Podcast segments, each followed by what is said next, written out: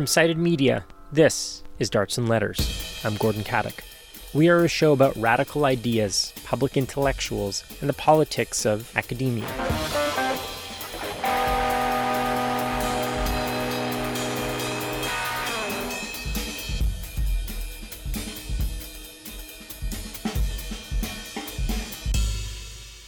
This week, we are still in semi sabbatical mode.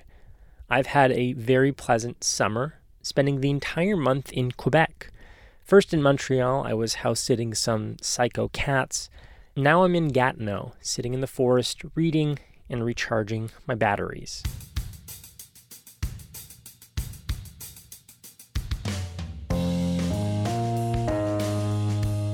I did, however, have the very special pleasure of interviewing Dan Denvir.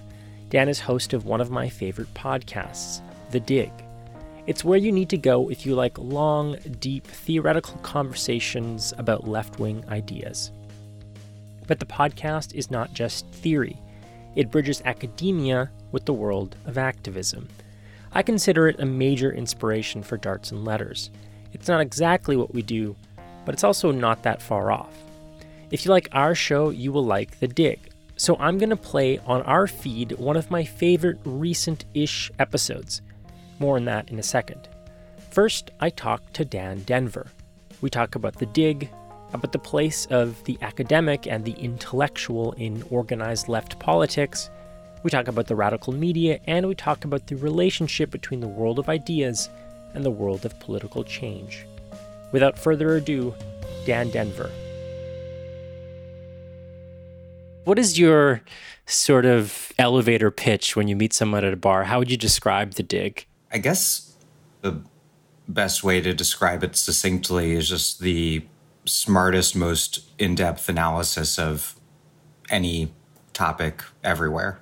I try to find guests who I think are going to provide the most sophisticated, nuanced, and again, like in depth analysis of whatever subject we're discussing whether it's the history of racial capitalism in the US, the history of the left, the present state of politics in Brazil or the UK or wherever. Listeners are a mixture of activists and organizers and left academics. You're very much identified now as like a man of the left, right? But at that time, were you thinking of yourself in sort of those terms? Like, I'm going to do a podcast about like left theory and organizing.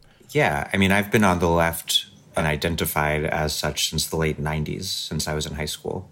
And I was an activist and an organizer during the anti globalization movement around like the protests in DC against the IMF World Bank in 2000 and whatnot, and anti war activist in college, and then did all this Latin America and labor and immigrant rights organizing. So I came to journalism very much after being, you know, really firmly on the radical left for a decade. So there was never any question as to whether my podcast would be a left wing one or not. But there was also never any question that it was about whether it was going to be like a really intellectual one or not. I felt, you know, I think because I'm I'm pretty proximate to a lot of academics. My partner Thea Riofrancos is a political scientist. I went to Reed College in Portland, Oregon. It just sort of sends a lot of people into PhD programs. So that environment was pretty academic. And many of my friends from college went into academia. And, you know, even when I was a reporter at the Philadelphia City paper, the first thing I did was read every academic history of Philadelphia or sociology that I could find to try to understand the city better, to denaturalize things that were taken as entirely normal in Philadelphia, like the existence of its separate and unequal public school system, which history shows exists for reasons of political economy and racism. But without that context, the school district of Philadelphia is often seen as the, the product of the pathologized communities that it serves or the teachers that work there. So, kind of providing context was really important for me in the reporting work that I was doing. So, I was always reading a lot of academic work, even though I have never been to grad school, you know, or been involved really formally in academia. And then I started an urban studies book group with a bunch of friends who lived in West Philly. And then we read sort of classic histories and sociologies of cities all over the country. So, yeah. And during that whole time, I think I was long preoccupied with what I saw as an unfortunate divide between the academic and activist left, in part because there's very little non academic intelligentsia in the US. I don't know a lot about this history, but my sense is that this is a product of you know, post World War II expansion of academia and it sort of, you know, professionalizes left intelligentsia and makes everyone into a professor. They're great things to be accomplished in academia, but one downside of that process is, I think, kind of hardening the divide between the academic and non-academic left. And I think that another factor was just sort of like plain old anti like American anti-intellectualism, which is just like a deeply American thing that has nothing in particular to do with the left, but is, I think, quite often recapitulated within the left as sort of an anti elitism or anti snobbery, or like, hey, let's just get some plain talk about this. But upon closer inspection, it's just normal American anti intellectualism and not a good thing. And I think that really, spending a number of years living in Latin America, really highlighted that for me, where the left really doesn't have the same kind of anti intellectual posture as you sometimes see in the US. And, you know, I think a lot of people want the fact that there's an audience for the podcast signals that a lot of people would like to overcome the divide between the academic and activist left. You said that there's not a lot of intellectual work being done outside of academia. Is that is that how you put it? I'm curious what the kind of intellectual landscape is in the activist left. I mean, presumably there's theorizing being done in a sort of non-traditional academic form. What does the kind of relationship between those two spaces look like? I mean, I really think that a lot of the people that you see who you see writing for popular intellectual publications on the left, they're overwhelmingly academics or journalists. There's a smaller number of organizers who are also writing for N plus one or, but if you pick up like something like the New Left Review, that's all academics. And I'm not, I'm not saying that to, I, you know, these are the publications that I read and people have on my show. It's not like good or bad. It's probably like bad, but it's not bad because oh these publications rely too much on academics. It's a reality of the political economy of how intellectual life is organized in the United States. It's one of the few places to actually sustain radical intellectual work. I mean, there's not like a very vibrant, well funded left wing think tank world. It's like para academic world, really. So, where's that work going to happen? The left could really use more think tanks. I think I think that'd be really great, but there's really not too much going on in that front. I mean, I do a lot of organizing work in Rhode Island, and it would be amazing to have some sort of left version of ALEC, the American Legislative Exchange Council. I think is the what it stands for. You know, the right wing entity that develops all of this model legislation and circulates it to right wing legislators all over the country. It would be amazing if we had a left wing version of that, but we don't yet. At the same time, I mean, on my darker days, I'm pretty sanguine about the radical potential of academia. A lot of people on the left are. I think you use the term in one of your podcasts that a lot of academics are sort of institutionalized within the academia and like maybe their radicalism is sort of blunted as being part of the academy. What do you think about that? I mean, what what is the role of the academic really in sort of an organized left, in sort of an idealized sense? What should they be doing? I mean, one, I want to defend the importance of just the knowledge production that left academics do, the histories that they write, the sociologies that they write, the context and analysis that they provide. These are necessary things for the left to understand the world in order to change it. And arguments against the importance of the left wing knowledge production that happens within academia, I think, are pretty pretty short sighted. The left has never been able to do anything without that kind of analysis and knowledge production. That that said, academia has tons of systematically conservatizing effects.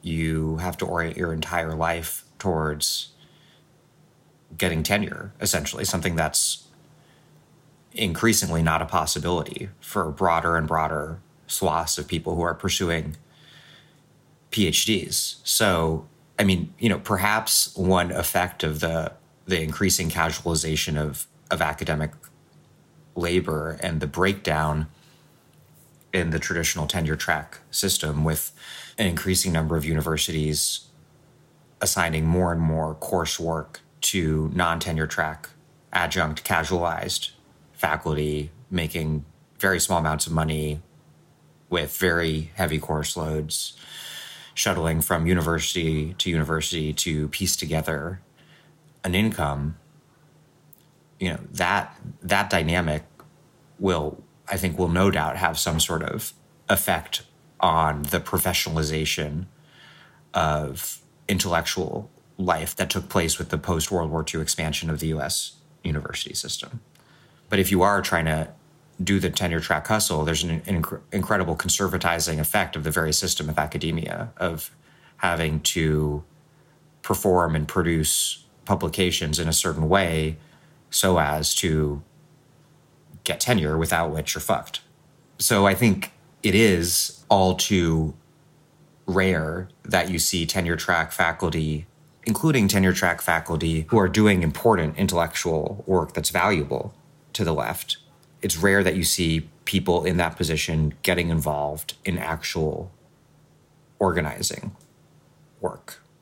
And that's unfortunate because it's not clear who else is supposed to do the organizing work. We can't, this whole left wing politics thing only works if everyone feels that it's their responsibility to take an active role as organizers on the left. The idea is not to leave it to the, the paid staff people of the nonprofit industrial complex. There are organizations that I respect.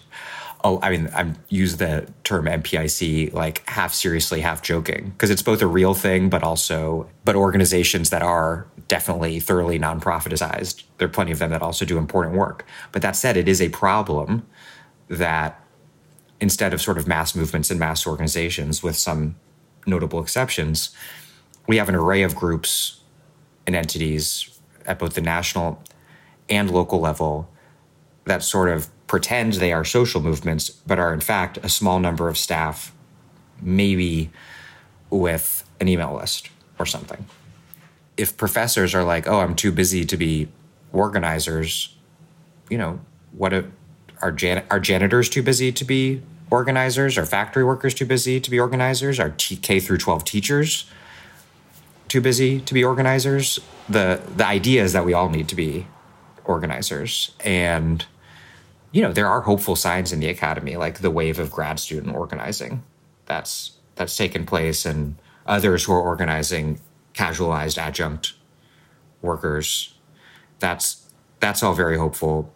I still hear, you know, by and large that tenure track faculty are, with some notable exceptions, often absent from these sorts of struggles. So it seems at the very least that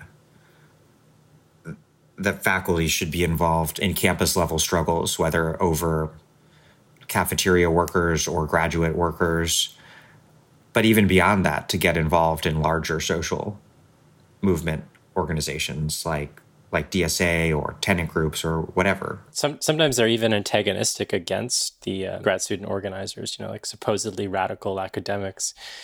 I remember in, in Jacobin a few years ago, Liza Featherstone had an article that was called Radical Academics for the Status Quo. And I never forgot that that title and I, I see it everywhere. I mean in her in her article her example was Judith Butler donating money to Kamala Harris and I think that there may have been a few other examples, but it's a sort of like institutionalizing effect where I guess these people's like real material interest conflicts with the posture of their radicalism.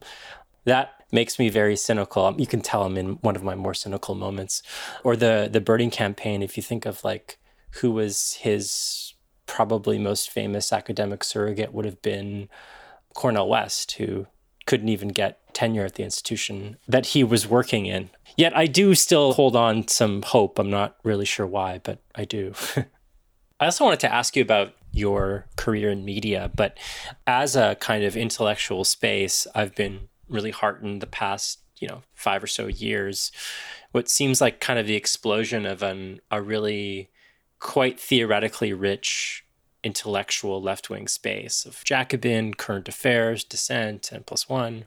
There's probably many, many others and, and new ones spring up every year, it seems. What do you think accounts like is is this a phenomenon is this phenomenon real is this like w- what accounts for the the growth of these types of institutions not to be boringly materialistic but i think that the rise of these intellectual institutions follows the rise in left politics more than the other way around though it certainly has a kind of uh, feedback effect a positive feedback effect. This is not a novel storyline, but I think it begins with with Occupy, this cycle of, of left wing struggles under Obama.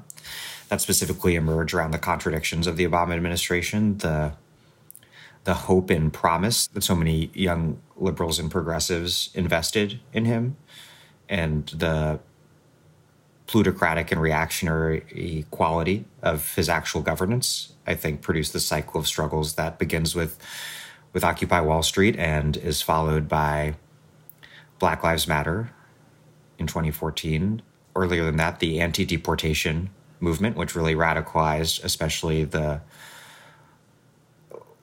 Latino youth organizers against Obama, the deporter in chief, and then the Dakota Access Pipeline struggles, kind of bringing together economic justice, racial justice, environmental justice struggles. And those things don't kind of perfectly coalesce and articulate together by any means, but together they push forward the phenomenon of the 2016 Bernie campaign, which even after all of these struggles going back to Occupy, which had been some of the most effervescent years that I'd experienced up to that point on the American left, having been on the American left since the late 90s, I was still totally blown away when Bernie's campaign took off in 2016. I remember when he announced in 2015, and I read about it in a print New York Times article because I get two print newspapers a day for as long as I can remember.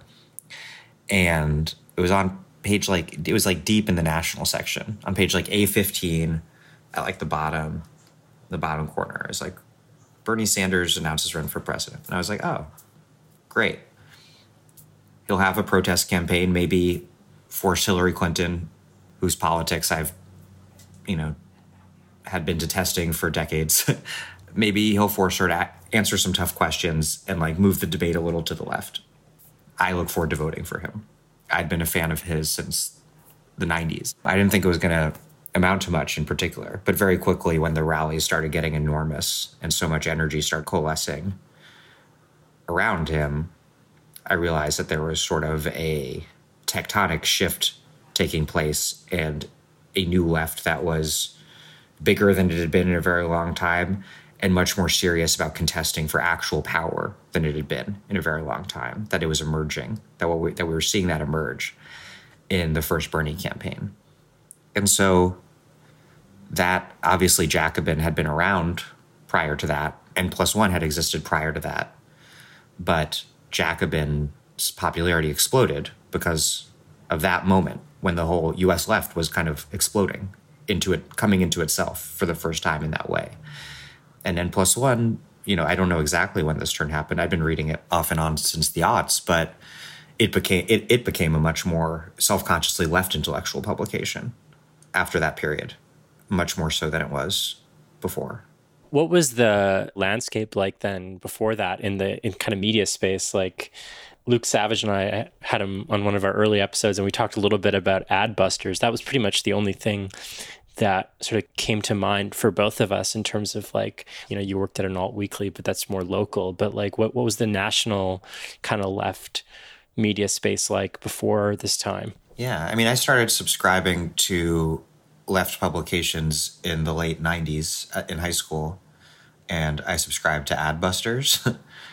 I subscribed to The Nation, which, as it does now, has kind of like a mix of people, a spectrum You know, Alexander Cockburn had a column still then called Beat the Devil. That was very good. I had a subscription to In These Times, which has been around for a very long time.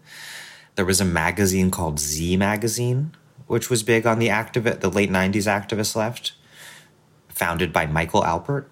I don't know if he's still around. Yeah, I remember seeing a lot of Noam Chomsky interviews in Z magazine. Well, and there was ZNet, but ZNet was just like a massive compendium of of articles, you know, and interviews. So that was a big thing. I mean, for me. And I'm trying to think if there's anything. I mean, in high school, I was also reading things like Earth First Journal and stuff. Dollars and Sense, which is still around. I would read that in high school. The Left Economics magazine.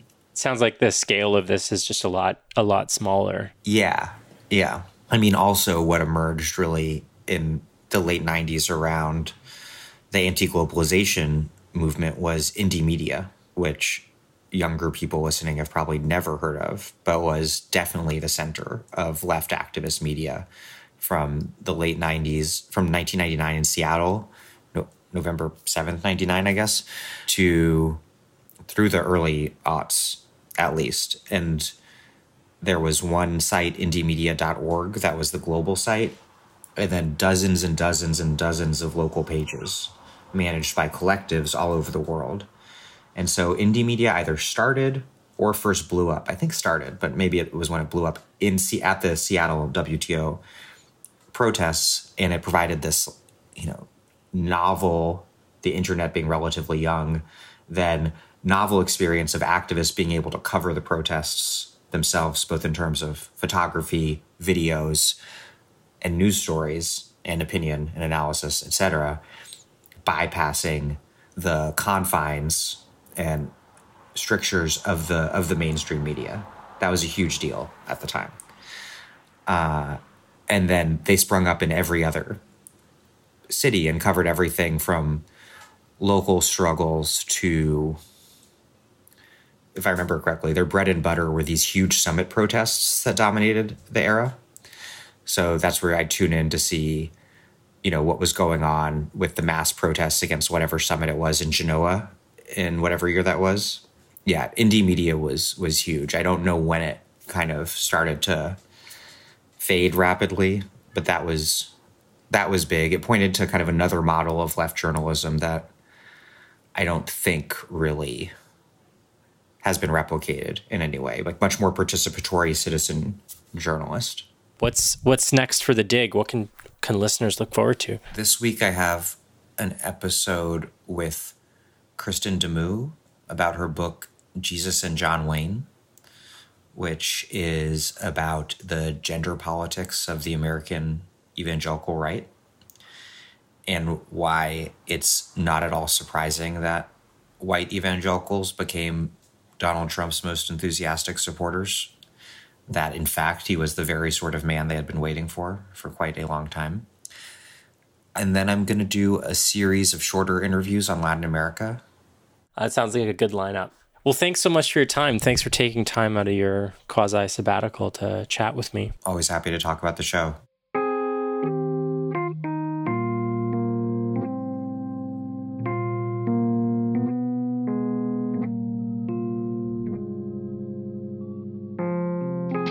That was Dan Denvir, host of The Dig.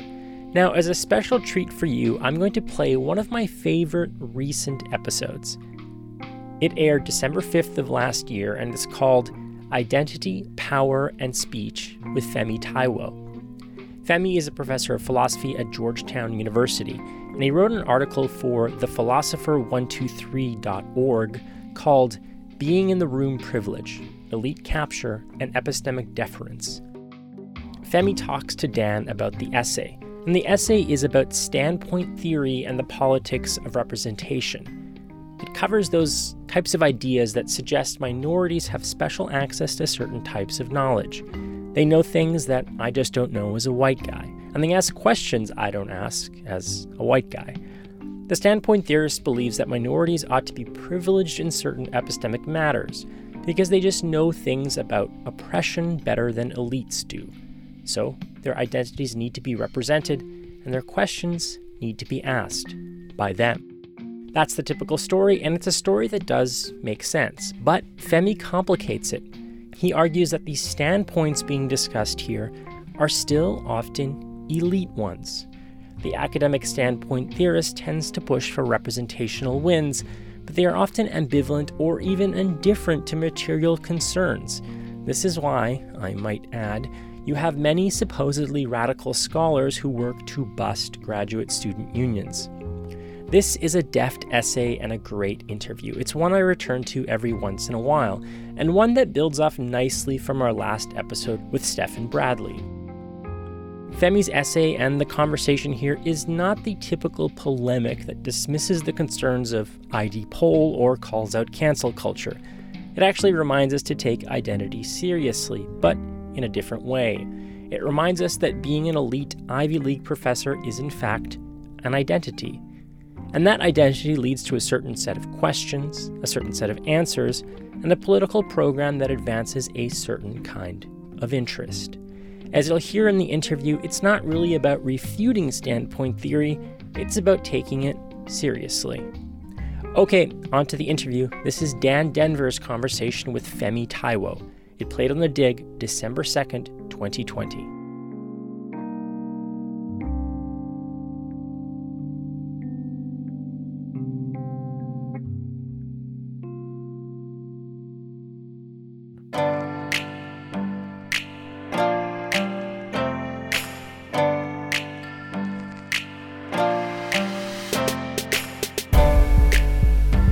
Femi Taiwo, welcome to The Dig. Thank you. You open your essay reflecting upon an email you received from a freelance journalist who offered to pass along a story idea of hers to you. She wrote, quote, I abandoned the pitch because I don't think I'm the right person to write this story. I have no idea what it's like to be black. It's on one level the most ordinary sort of interaction these days, but scratching just a little bit below the surface, it proves to be a lot more complex. What it's like to be black. Those words, upon closer inspection, contain multitudes. What did she mean by what it's like to be black? And then what did it mean to you? What was her implicit understanding of what you have in common with black people in general? And how, in that interaction, did that understanding misfire? You know, I, we talked for a while after this. So, you know, I got the strong impression that you know she's someone who's extremely thoughtful about these issues. She's not someone who's just kind of thoughtlessly imitating things she's heard at organizing spaces but she thinks deeply about you know what these kinds of interactions are about and how they should go. And what she was talking about which um, some of the details of which come out later in the essay she was talking about a story idea that involved thinking about the environmental consequences of policy decisions. Um, so, the kinds of discussions that are going on under the heading of environmental racism.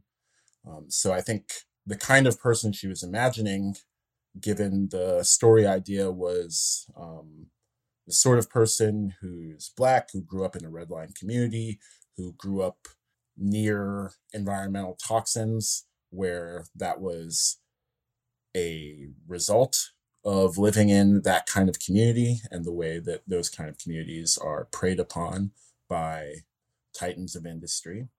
So there were a number of things going on, right? She was making one kind of claim that seemed to be about knowledge, or she had one sort of suspicion that seemed to be about knowledge, right? If I tried to do this story, I might not get the details right. I might not really understand what's properly at stake. I might misrepresent the issue. But she also, I think, had another set of thoughts that often get run together with those first thoughts, but that are actually different. You know, she was thinking about when we write stories, we get paid, we get credit for doing these sorts of things, right? We get our name out there as uh, writers, um, in her case, as a journalist part of the thought that she had was, you know, even supposing I could get it right, you know, is it is it my place?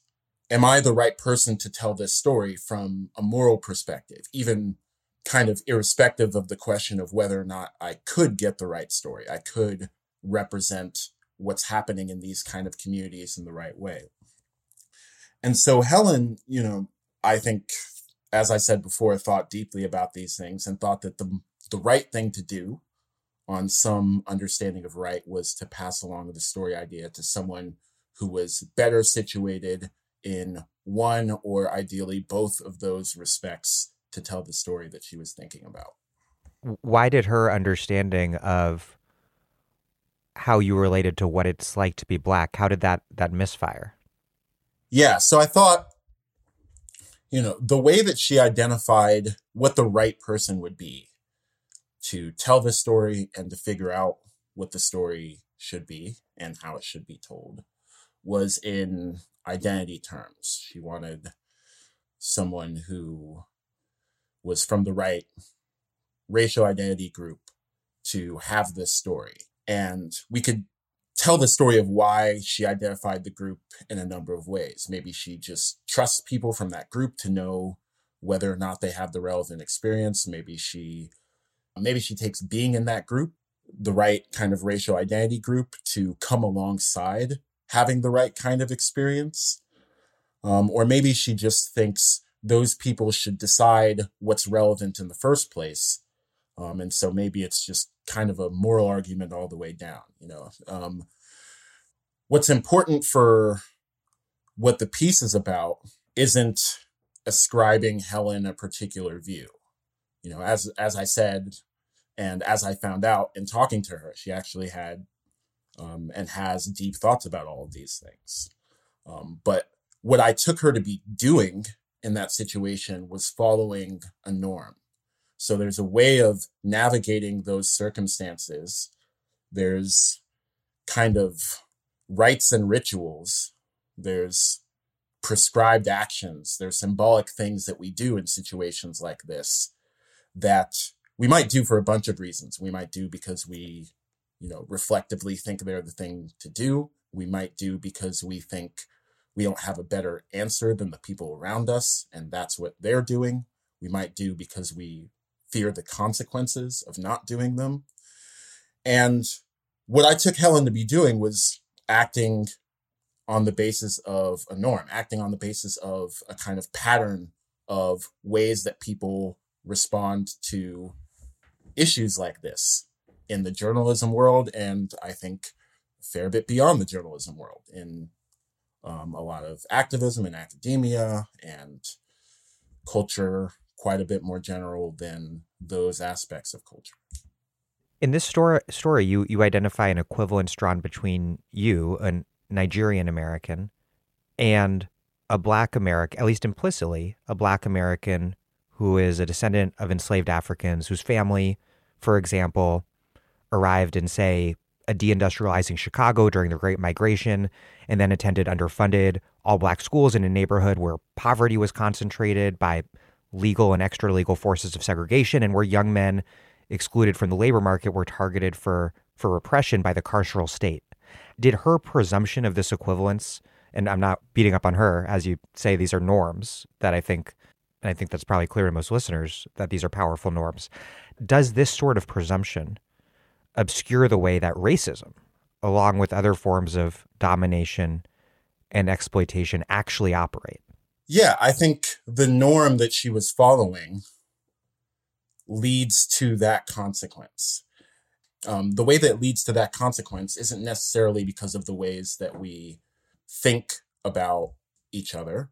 I, I actually doubt that Helen you know, really thought that my experience was equivalent to the experience of someone from uh, a working class African American neighborhood who was themselves working class and African American um, and descended from generations of people who had been enslaved in this country. You know, I, I take Helen to be the kind of person who could probably hang in a conversation that was exploring those kinds of complications. But what's interesting about the norms that we're called to follow in these circumstances are that they actually block those things from discussion. They obscure those things and they, more importantly, call us to treat each other in ways that don't attend to those kinds of differences. Before we get any further, let's define standpoint epistemology in theory. You cite this definition. Quote, one, knowledge is socially situated. Two, marginalized people have some positional advantages in gaining some forms of knowledge. Three, research programs ought to reflect these facts. That all seems pretty straightforward and really unimpeachable. But in practice, you write, what we often see instead is what you call deference epistemology. Explain that distinction that you're drawing. Yeah, so standpoint epistemology is a perspective on knowledge. It's a perspective on how we get knowledge, and to some extent, it's a perspective on how we should get knowledge. So, number three of the list that you just read says that research programs ought to reflect the facts that knowledge is socially situated and that marginalized people have some positional advantages in getting some forms of knowledge, right? But deference epistemology is more like number three than more like one and two.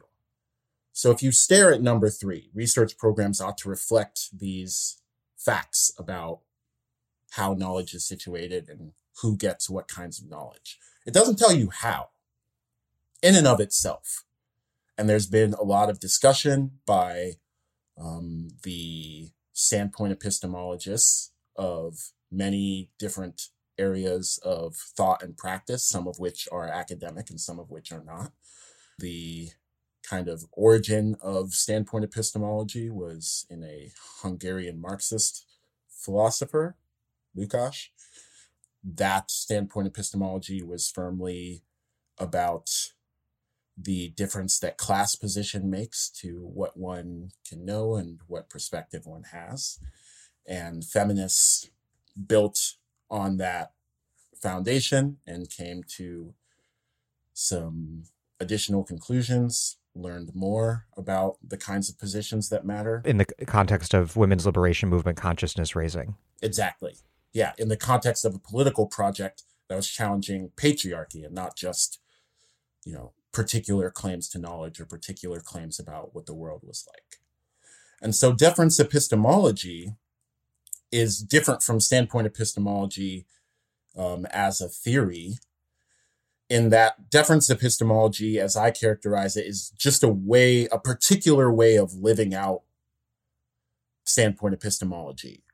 Or you could say a particular way of answering the question how should we do number three? How should research programs or anything else that we do reflect the facts that we started with? The facts that knowledge are is socially situated and that marginalized people have some advantages. What should we do in light of those facts?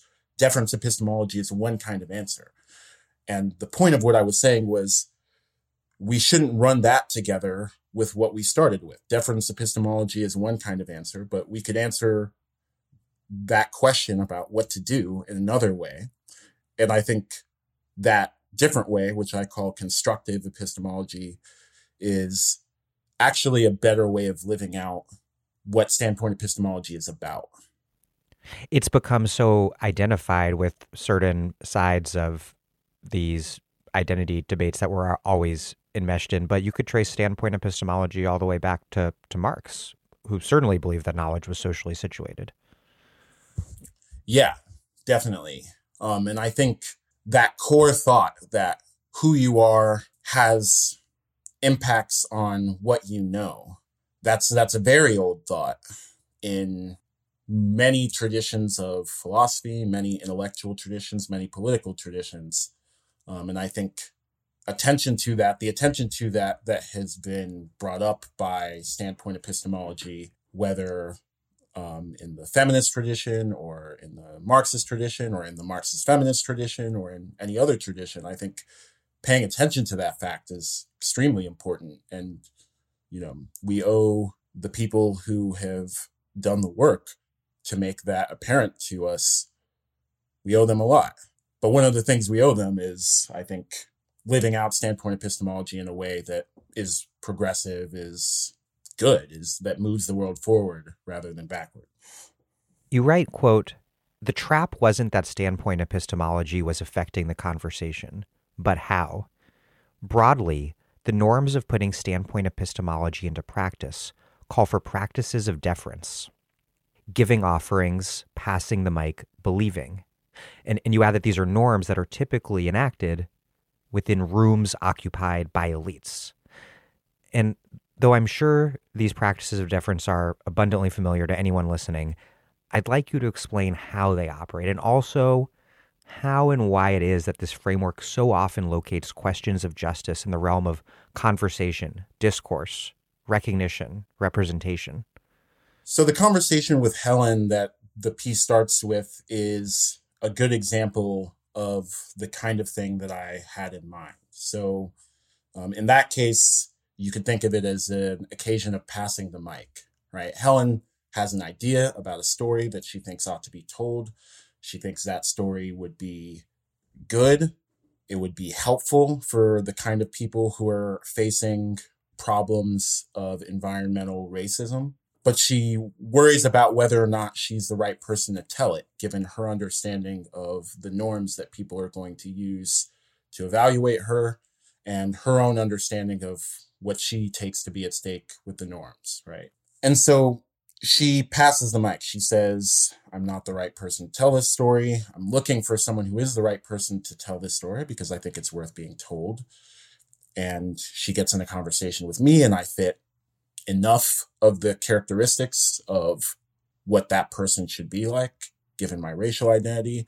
And she says, maybe you should tell this story rather than me. And so the both of us are people from on a national scale, on a global scale, I think very privileged backgrounds compared to much of the people that live on this earth. It's that fact in and of itself exp- helps to explain why we were in touch, and it helps explain how our interaction went when it's combined with these norms that I'm calling deference epistemology. Does it also explain the emphasis on discourse and language?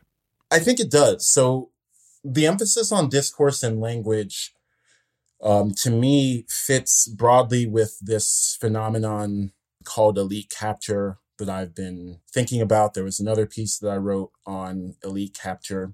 And in that one, I thought about a distinction between elites and the rest of their group, whatever their group might be. And I thought, one thing that's typically true of elites of a group is that they have simpler social problems than the rest of that group. And I can put that in really visceral terms as a Nigerian American, right? There, there are millions upon millions of Nigerians who face much different and I think much graver problems than I do with respect to housing security, with respect to police violence. Uh, Afrobarometer put out a report saying that something like three quarters of all Nigerians who had interacted with police in any way, shape, or form reported being extorted for money. And these are not problems that are characteristic of my life yet. I am likelier than most Nigerians to be in the elite spaces where Nigerian issues might come up, whether it's the African Studies Department at Georgetown University or whether it's a panel being held by a, DC think tank, so on and so forth. Because of where I am, because of what prestige I have, because of my privileges of various kinds.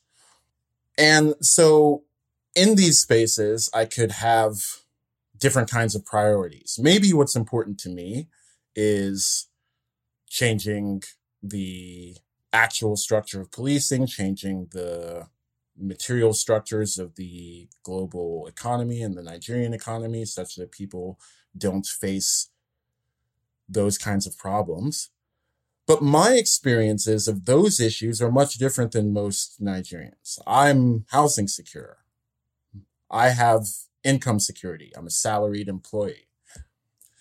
And so the thing about me that overlaps with what Nigerians experience might be the reputation of Nigeria, might be the presence or prestige given to figures, intellectual figures from that background, or maybe even uh, activists from that background.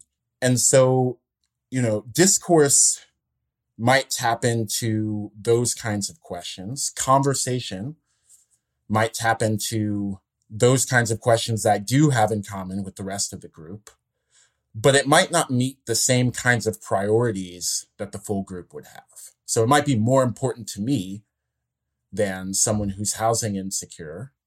It might be more important to me than someone who faces a particularly extortive kind of policing that the students in Georgetown University read the kind of um, texts that Nigerians have produced. So it's a question of priorities, I think.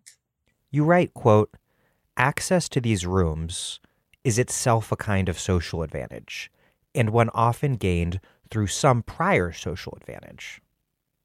They are most likely to be in the room precisely because of the ways in which they are systematically different from, and thus potentially unrepresentative of, the very people they are then asked to represent in the room.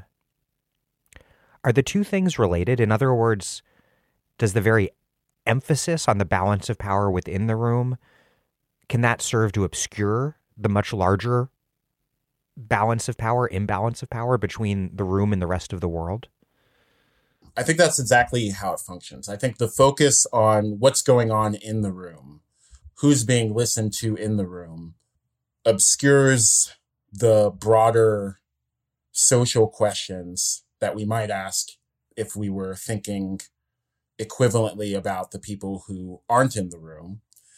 And the story about selection, the story about how I got into the room, I think helps explain why. One, it helps explain why my interests are different from the interests of the average person who isn't in the room. And two, I think it helps explain why the kinds of things I will say and the kinds of things that matter to me and the kinds of things I will push for as a result of being empowered within the room are not of any necessary relationship to the larger group dynamics that are the supposed reason for empowering my viewpoint. So, so just to give an example, because that's a little bit abstract. So, I, racial justice is an easy example. So, the very things that put me in the room where racial justice is the thing to talk about might explain why, when I talk about racial justice, I talk about the sorts of things um, that are of a concern to um, the sorts of people who could make it into fancy panels and so on and so forth, rather than the kinds of issues I mentioned before, rather than housing insecurity, rather than um, police extortion, rather than um, various kinds of uh, intimate partner violence, even. I have the kinds of resources that can let me navigate those problems in a much different way than other people. It doesn't make me immune to those problems, um, but I have a different relationship to them than other people There's this really tired debate, of course, that pits race against class or various forms of identity against class, but your essay makes it so clear that racism is obviously an incredibly powerful force, but it has various manifestations, and the variety of those manifestations are, are profoundly material. I think that's right. I'm I'm not even sure what it would mean to put to pit race versus class, um, especially on the view of the world that I have, which you know is often referred to by the term racial capitalism. Even that's a little misleading because it makes it sound like, well, now there's two things there's race and there's capitalism, and the world is just those two things. But you know, I think there's there's power. There's power over your material circumstances. And there's various ways to answer the question of how this or that person ended up with power over their material circumstances. Um, but once you've answered it, then you have something to use to understand the world, to understand how that person relates to the world, and to understand what's at stake for that person in a given interaction. And that doesn't become true. That doesn't become any more or less true because we're using race to think about power um, than if we were using class to think about power, than if we were using gender to think about power. You write, and I'm going to read a, a lengthy and really excellent passage here. Quote Deference practices that serve attention focused campaigns, e.g., we've read too many white men, let's now read some people of color, can fail on their own highly questionable terms. Attention to spokespeople from marginalized groups could, for example, direct attention from the need to change the social system that marginalizes them. Elites from marginalized groups can benefit from this arrangement in ways that are compatible with social progress. But treating group elites' interests as necessarily or even presumptively aligned with full group interests involves a political naivete we cannot afford. Such treatment of elite interests functions as a racial Reaganomics, a strategy reliant on fantasies about the exchange rate between the attention economy and the material economy. Perhaps the lucky few who get jobs finding the most culturally authentic and cosmetically radical description of the continuing carnage are really winning one for the culture. Then, after we in the chattering classes get the clout we deserve and secure the bag, its contents will eventually trickle down to the workers who clean up after our conferences, to slums of the global South's megacities, to its countryside, but probably not. What is the presumed exchange rate between the attention economy and the material economy here? Or is that relationship to the material economy even really thought about at all when these norms are created and, and enacted? I think I think the distinction in the question is an important one. And from day to day, I feel like I waffle between different answers to that question.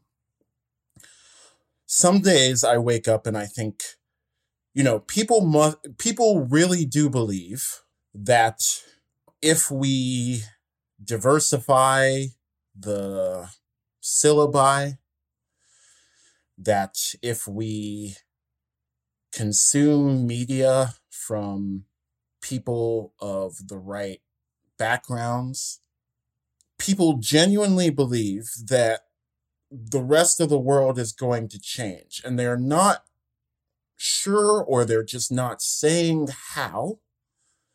But there is a line, there is a trail that starts at reading Fanon and ends at the dismantling of racial capitalism.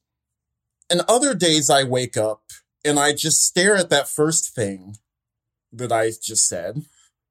And I think, no, no one believes that. There are some people who trust that someone else has a more specific answer, or maybe trust that we will come up with a more specific answer, but nobody now thinks that we have one. And people are just content with, you know, the short term consequences that we can be sure of in lieu of that larger social transformation. So it's enough that we listen to different people than we were listening to yesterday. It's enough that different people are famous or that different people are empowered in this or that organizing space. That's enough. And there's a very, cynical version of that. We could say, you know, maybe the people who believe that just are the people who would be empowered, or maybe they have some weird parasocial relationship to the people who would be empowered. You know, I, I don't try, I, I try to shy away as much as I can from too much of the psychology, especially you know when it would tempt me to say bad faith things, because uh, because I you know whenever I get in that mode of thought, I th- go back to thinking about people like Helen, and uh, you know Helen's just one recent and convenient example. I've met a thousand people of all the identity groups you could think of who just were very thoughtful people and very serious people and meant meant everything they said from a social justice standpoint who I respect, who I've trusted with my safety in organizing campaigns, who I've, you know, who I've trusted with my labor. And so I just don't believe that there's people out there, you know, I, I don't believe that the whole phenomenon is just reducible to people out there grifting. Like that's just not what's happening. But nevertheless, there's a bunch of how questions that seems to me that people aren't asking. How do we get, or that, or that people haven't come up with things that seem to me like good answers. How do we get from a redistribution of attention to solutions? You know, maybe I just demand different things out of answers to that question than other people do. I I think that's plausible, but I think there's there's problems in this area. It's complicated. A lot of people are no doubt sincere. Others are no doubt nervous about doing or saying the wrong thing. But are there also things we can learn about the interests of the institutions where these play out, where where one can presume a little more bad faith or cynicism in universities or corporate America or the nonprofit industrial complex or in liberal democratic politics or in the case of Jess La Bombalera. Yeah. the flamboyant, the flamboyant white Jewish academic who, for years, pretended she was Afro Latina and was a bit of a scold on precisely a notorious scold on precisely the sort of deference epistemology practices that that you're critiquing. Yeah. Um, yeah, I mean, there's definitely there's definitely the bombaleras. There's definitely people who are in a clear eyed way um, exploiting social norms. And, you know, I, I, I don't have anything interesting to say about those people.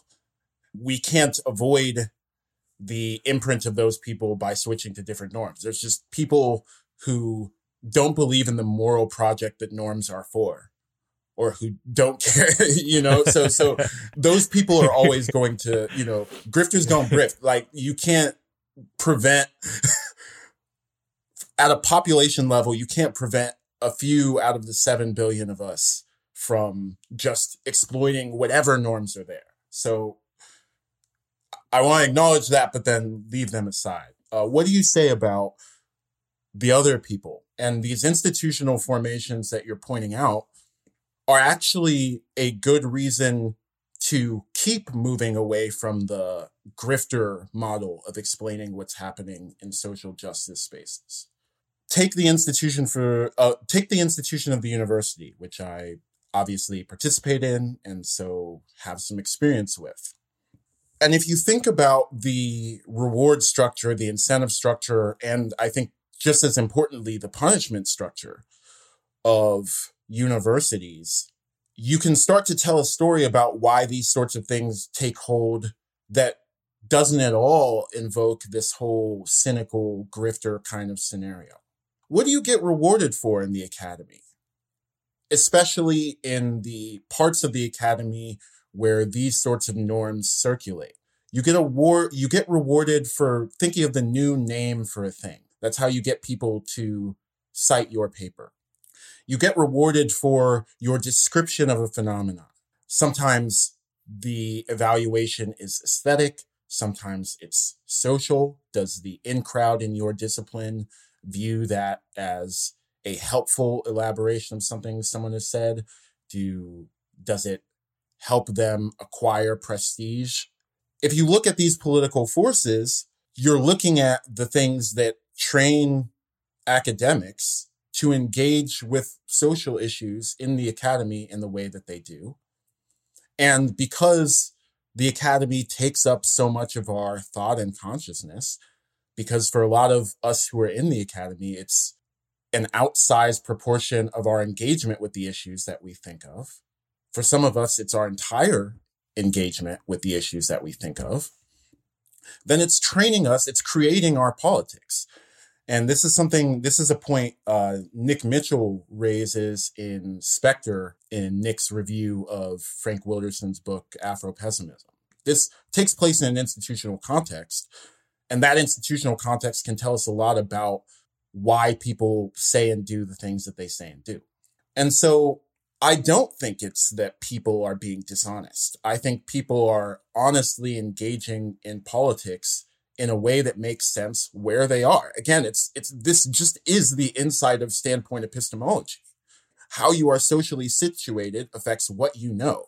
And it just turns out that socially situated doesn't just mean your identity group, but it means the actual material circumstances, the incentives. It means where you stand in social life.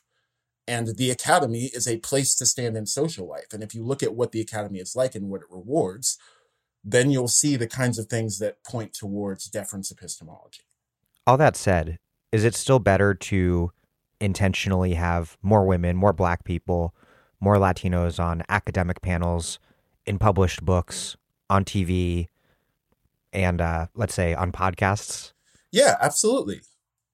I mean, you know, when when when the point's put squarely to me like that, you know, then then the question to me becomes, you know, why not? Right?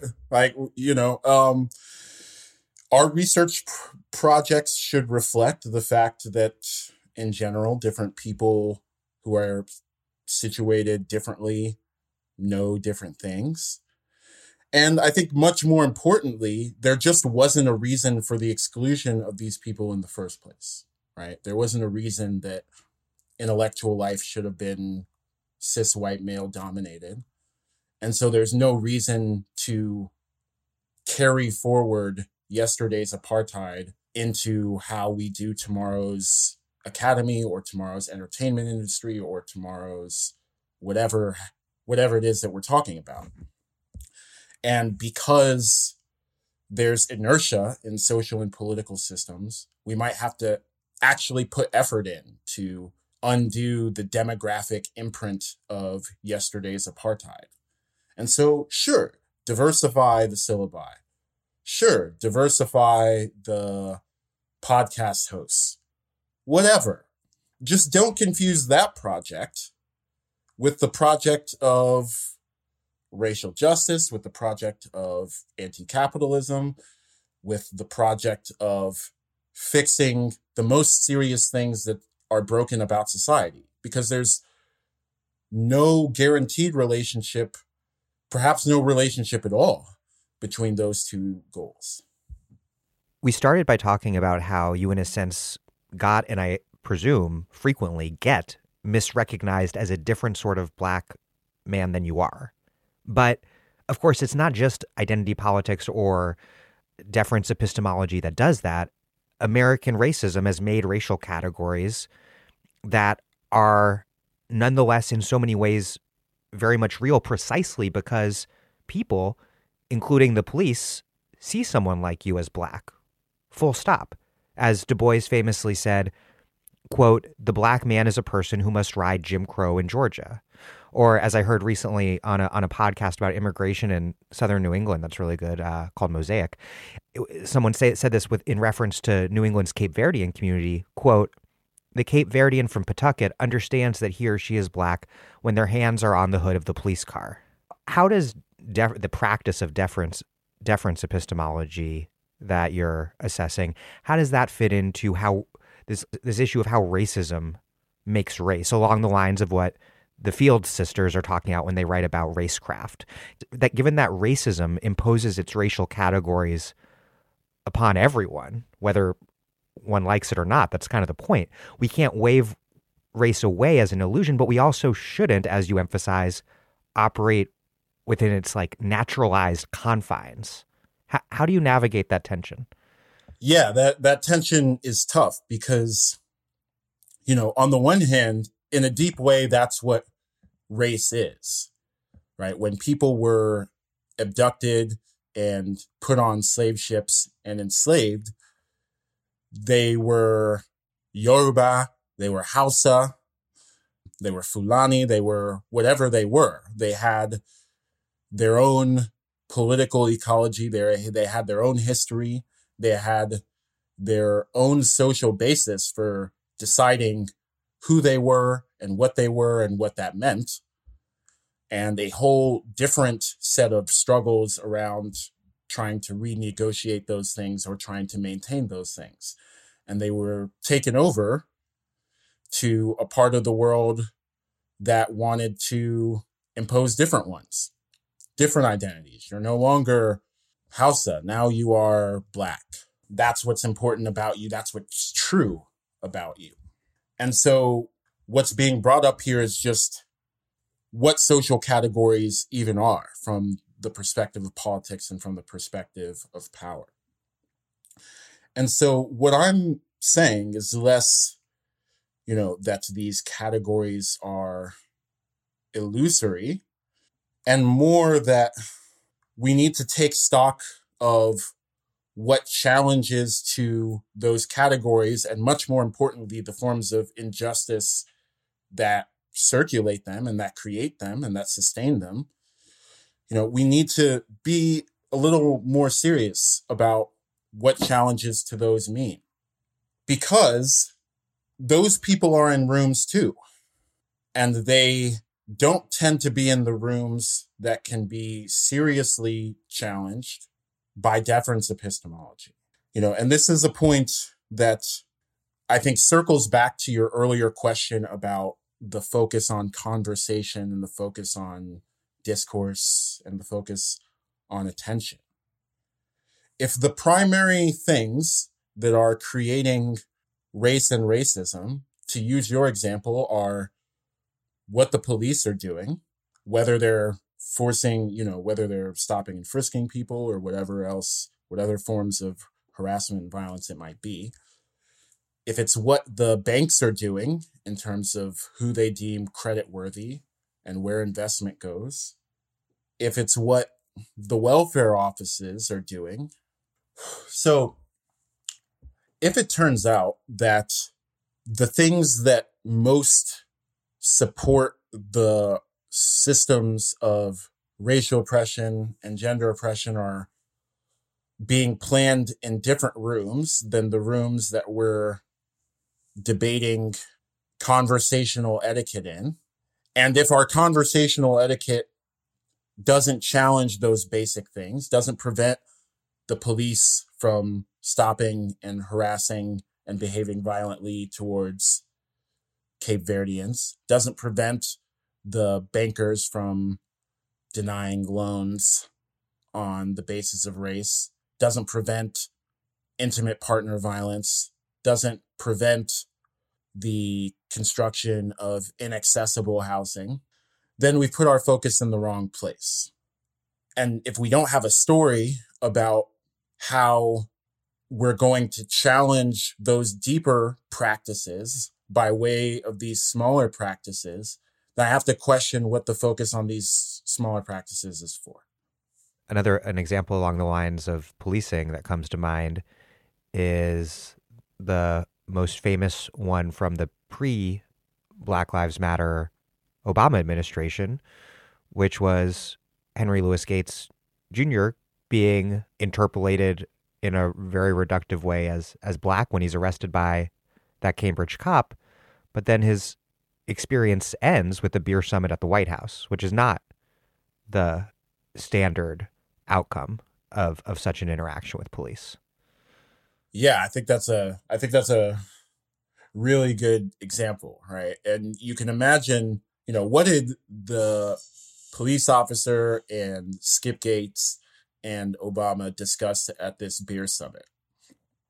And did they hear? Biden was drinking. The, Biden was there too with a uh, non-alcoholic beer. Well, I recall. Of course, of course, he was.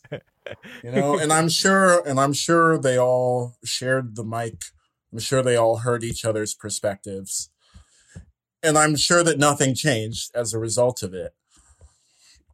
To what extent does it matter how that conversation went? And that's a conversation that includes some of the most powerful people in the world a very powerful academic and, you know, the so called leader of the free world, you know, the president of this large imperial country that sits atop the global order. If their conversation didn't matter, substantively speaking, you know, what are we going to challenge by way of our conversations? And again, that's not to say that conversations are irrelevant. That's not to say that it doesn't matter how we talk to each other. We just need to be clear on what we can achieve by changing how we talk to each other. Your critique has been on my mind all week as I've been reading coverage of Biden's appointments, where the issue of race and gender rep- representation has really kind of been competing with attention to appointees' ideology for space in the newspaper. And I think overall that the question of race and gender representation has won out pretty decisively in terms of what matters about these appointees, as though ideology is somehow unrelated to racial or gender gender justice, when in fact ideology is what is what a given appointee thinks U.S. foreign policy should be towards Palestinians, or what criminal justice policy should look like for mass incarcerated Americans, or if the economy might be remade to empower women who are forced to work a double shift at work and then at home. What do you make of these dynamics where it's not just in activist spaces or in academia, but where really at the highest echelons of empire and capital in the carceral state, you see deference epistemology marshaled to actually defend or deflect attention away from incredibly racist and oppressive and violent institutions and politics. I mean, in in that case, if we're talking about what very powerful elected officials and formal political types are up to, then I think you really do need to bring back out the cynical grifter story that we set aside. like, does anyone, you know, here here I fully embrace my cynical side. I just don't believe that anyone genuinely believes that it matters that Gina Haspel runs our black sites as opposed to a cis man or something. I, I find me a person who argues that, and I'll find you a liar. Right? I'm, I yeah. I don't even.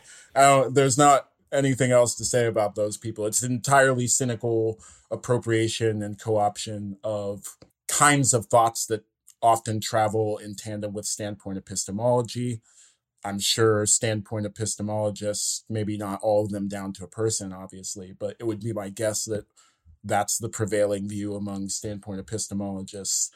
And I think we should, you know, let those people be disingenuous, but worry about what we believe. Perhaps the most prominent recent distillation of deference epistemology has been the liberal call on, on Twitter and elsewhere to listen to black women. But but it often turns out upon closer inspection that there's a rather selective group of black women who liberals believe are appropriate spokespeople for black women as a group. Does the operation of deference epistemology within elite spaces not only privilege elite speakers within elite spaces, but also does it also confer on elites, including white elites, the power to choose who gets to represent oppressed groups?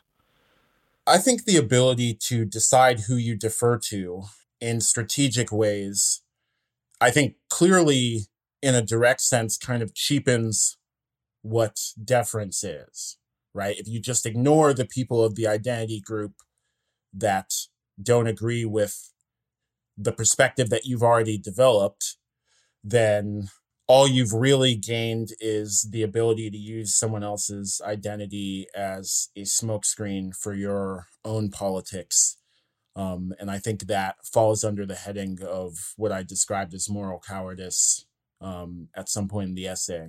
Um, but I think what is also interesting about that in the US context, most likely in other contexts, but I'm just speaking to what I have more experience of.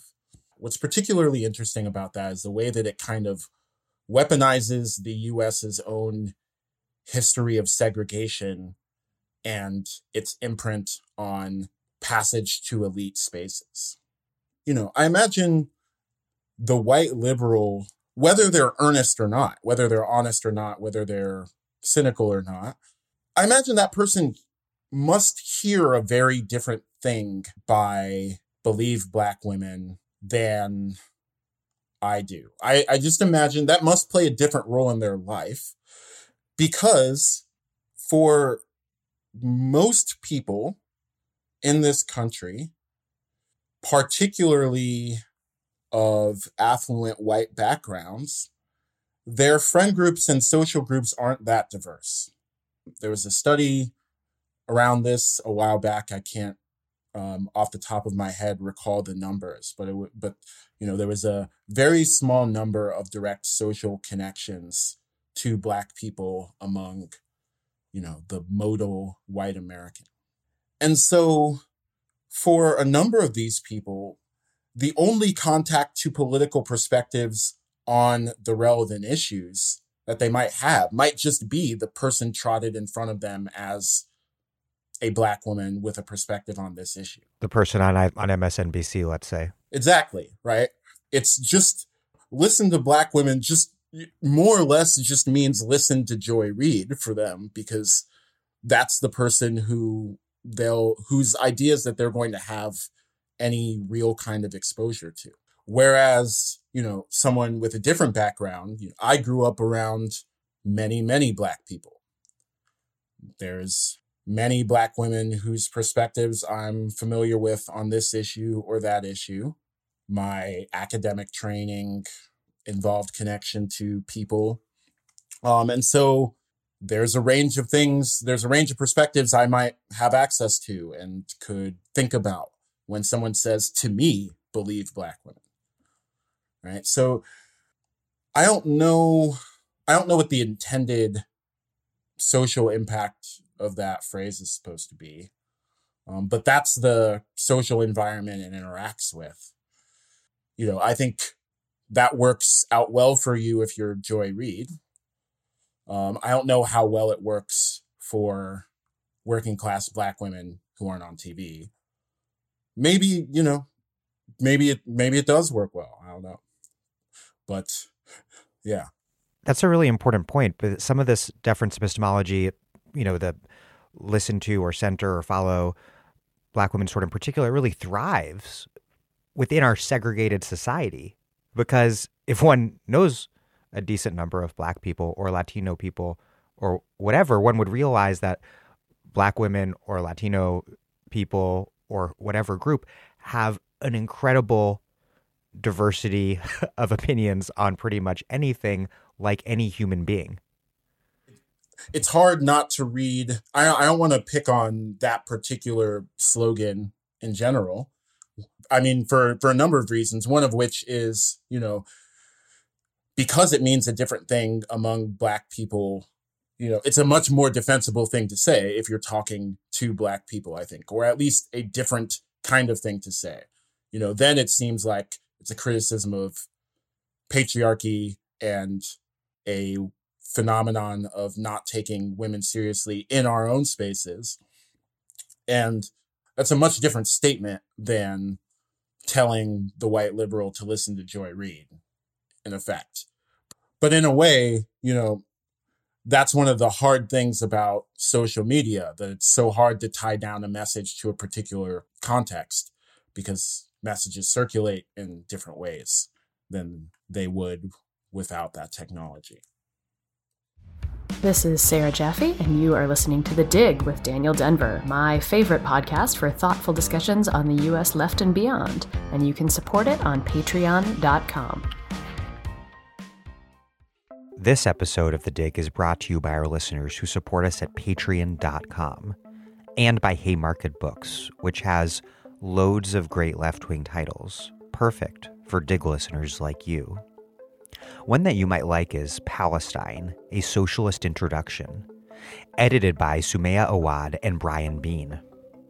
Palestine, a Socialist Introduction, systematically tackles a number of important aspects of the Palestinian struggle for liberation, contextualizing it in an increasingly polarized world and offering a socialist perspective on how full liberation can be won.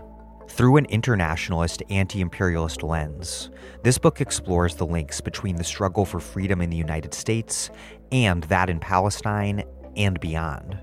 It examines both the historical and contemporary trajectory of the Palestine Solidarity Movement in order to glean lessons for today's organizers and compellingly lays out the argument that, in order to achieve justice in Palestine, the movement has to take up the question of socialism, regionally and internationally. As Noura Erakat says of the book, quote, the volume provides the reader with an internationalist framework defined as a commitment to anti imperialism and uses it to place Palestine into local, regional, and global historical context. The book connects the past to our present and, despite the daunting odds before us, sustains a commitment to a socialist future where all of us are free because all of us are free. Palestine, a Socialist Introduction, edited by Sumaya Awad and Brian Bean, out now from Haymarket Books. We have this dynamic where we have seen a black president and now a, a black woman vice president, but we have not seen the end or really any meaningful curbing of residential and educational segregation or mass incarceration or so many other problems that in our racist capitalist system are characteristic of, of many black people's experience in this country. And this contradiction between the promise of a black president and the persistent injustices of black reality has often, I think correctly, been seen as as the context within which Black Lives Matter first erupted. To what degree do you see present day black radical politics as addressing or grappling with this issue of deference epistemology, if not if not in those terms that, that you're writing about? That's interesting. That's an interesting way of framing the most recent years of black radical struggle. It just seems to me that especially when politicians are concerned that black activists in the US have been I think very clear-eyed about what black leadership does and does not mean. Um, particularly in the most recent decade or so. Um, I think the uprising in Baltimore, um, I think the ongoing campaign, BLMLA, for example, had been protesting a uh, black DA, Jackie Lacey, for for years. That that campaign had been going. I think that there's an understanding among movement people that there isn't a guarantee of how people will protect your interests based on what their identity is. And I think what's most interesting to me about that is how that has failed to inform the kind of commentary in other spaces on the issues that these movements are talking about. I think it's pretty apparent from those kinds of contexts.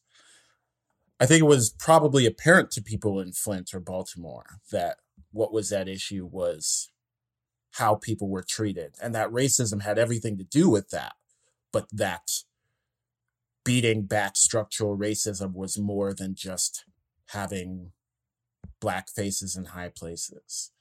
Um, and I think I think that sort of thing was clear along other identity dimensions as well. Um, and I think working back from that to a broader view of what identity means and what it doesn't mean, I think is the sort of thing that the essay was about. Deference epistemology can also facilitate really bad organizational vibes and dynamics in terms of political organizations in particular. And in particular, and you touch on this rather carefully, it can also empower troubled personalities who destabilize groups and can undermine their political project. You write, quote, In Conflict is Not Abuse, Sarah Schulman makes a provocative observation about the psychological effects of both trauma and felt superiority. While these often come about for different reasons and have very different moral statuses, they result in similar behavioral patterns.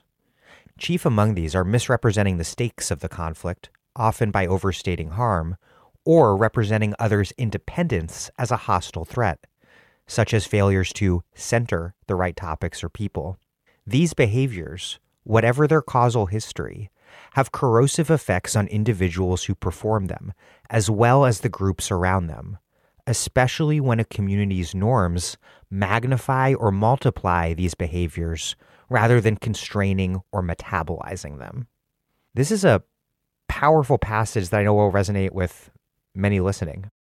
My question is how does that operate? How does deference epistemology do these two related things, both transforming political disagreements into unforgivable wrongs and also creating these group norms that protect such behavior against criticism by calling such criticism, say, tone policing?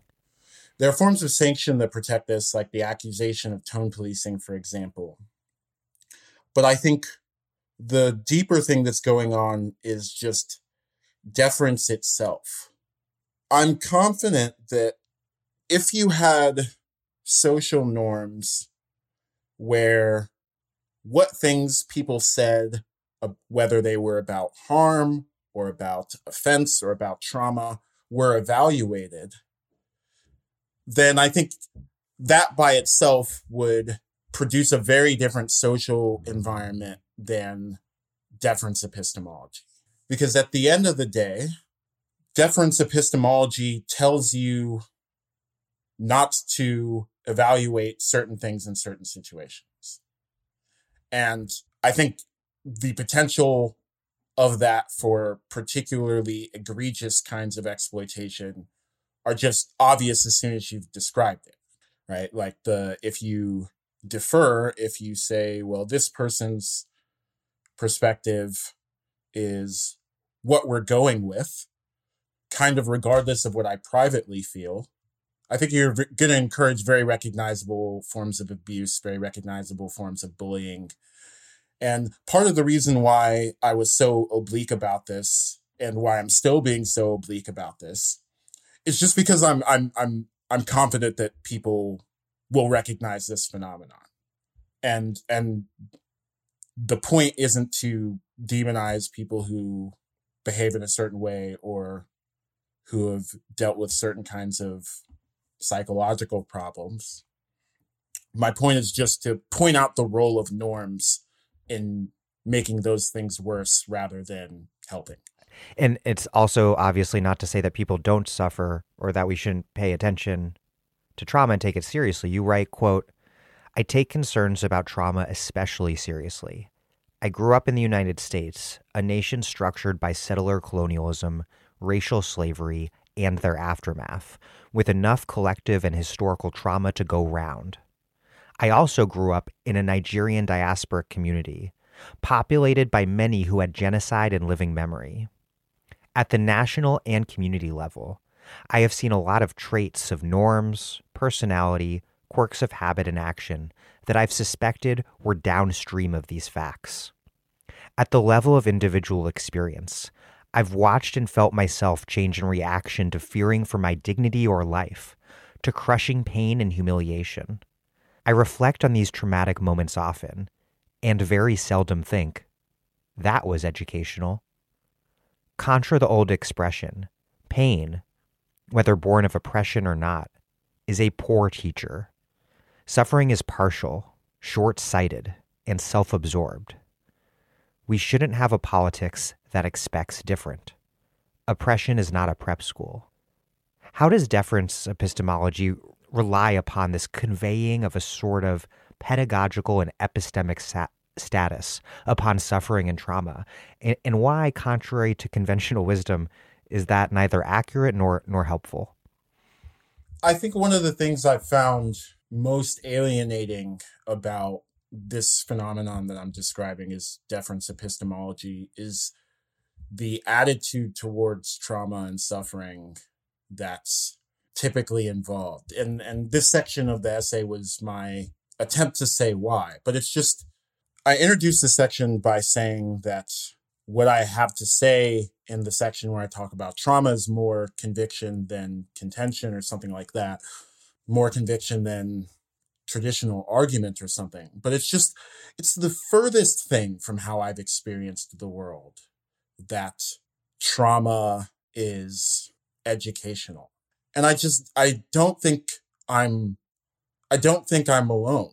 Unfortunately, the world contains the depths of violence and despair where we could test this theory out. You could go to places post genocide. You could go to places post ethnic cleansing and you could see how character building of an experience trauma was. Uh, I just, I just don't, I don't understand the reverence that trauma holds in some political corners. That's not what it means to me. That's not what it seemed to mean to the other people around me growing up. And I don't see the things that come out of treating trauma this way in a positive light as, you know, as the essay as a whole is kind of a long attempt to say. And so I think the deference epistemology in the fact that it often kind of legitimates itself by invoking the language of trauma or the experience of it that deference epistemology often takes it that oppressed people have and the insight that the strategy seems to assume that it grants you i just think that that's uh i it just strikes me as a thoroughly fictional relationship to reality to suffering and much deeper than anything else I said in this in the essay. I just have no desire to participate in it, and I won't. And and the status is accorded automatically because you draw this distinction between the raw experience of trauma, which, as you write, is a, is a poor teacher, and on the other, the process of drawing political wisdom from trauma, which is something that always you write requires consciousness raising. And I think that consciousness raising, in turn, seems like it requires what we might call organizing. This ideological and psychological transformation that can occur, that I've seen occur in many people when people organize with others, a process of coming to a, a personal and a politically contextualized personal knowledge through being in a sort of socio-political relationship with other people. Yeah, it's work. And it's a lot of work and one of the reasons why it's a lot of work is because trauma is actually, you know, in the default, bad for you. That's part of why we don't want to experience it. Right. You know, it's not like, it's not like exercise where feeling the burn is constructive in the default case. Like actually trauma is a thing that mostly messes you up. And it's a testament to the work and effort and struggles of the feminist movement and of labor movements and of people that have gone out and made something other than more suffering out of the trauma that people were experience, experiencing. You know, it's a testament to the work that those people did, both the organizers and the people being organized with, that people have made radical intellectual traditions and that people have made whole cultural practices out of trauma that encoded something like knowledge, that encoded things like insight. It's a testament to the work that they did. It's not some automatic crown that you get for suffering. It was it was built and it was built intentionally. And it could be built intentionally because people recognized that they had to build it and that it wasn't there already. Yeah, this this made me think about the work that my friend friend and comrade political scientist Mia Inouye is doing. She's writing about organizing and how a basic problem for organizers is how to help people overcome incapacitation. Oppression, yes, does give people knowledge of their own suffering, but it also undermines people's sense of their own political efficacy and undermines their opportunity to develop political skills. And like you say, oppression is not a prep school. And so organizing at its most basic level aims to change that. My question is does does deference epistemology then and its treatment of trauma, which includes as you write this quote hyper sanitized and thoroughly fictional caricature of oppressed people is one of the the core problems with it really that it undermines the very philosophy that must guide the actual practice of organizing? Yeah, it's the combination of the fact that it invites us to look away from the disadvantages that come with oppression and trauma, which undermines the practical things we would have to do to address those and to respond to those. And not only does it look away from those things, but I think on a certain kind of interpretation, it lies about them. It tells you that it doesn't matter that people don't have labs or research time to decide whether the Michigan department of environmental quality or to be able to prove i should say that the Michigan department of environmental quality is lying about the quality of the water it tells you that those things don't matter it tells you that it doesn't matter that people don't have any organized body that can organize a strike for example. It only calls attention to this supposed advantage of knowledge and does so in a way that assumes either the non-existence or relative or irrelevance of all these other material disadvantages that we could be making it our business to try to intervene in.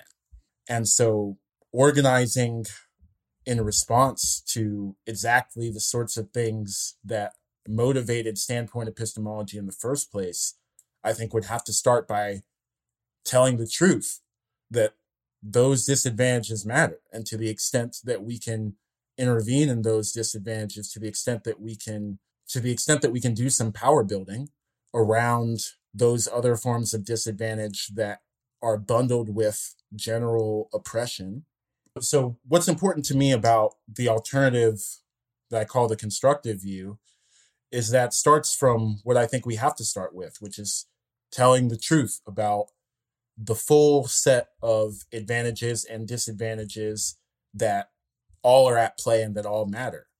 You know, yes, experiencing oppression and trauma can give you insight and information that you can't get any how else.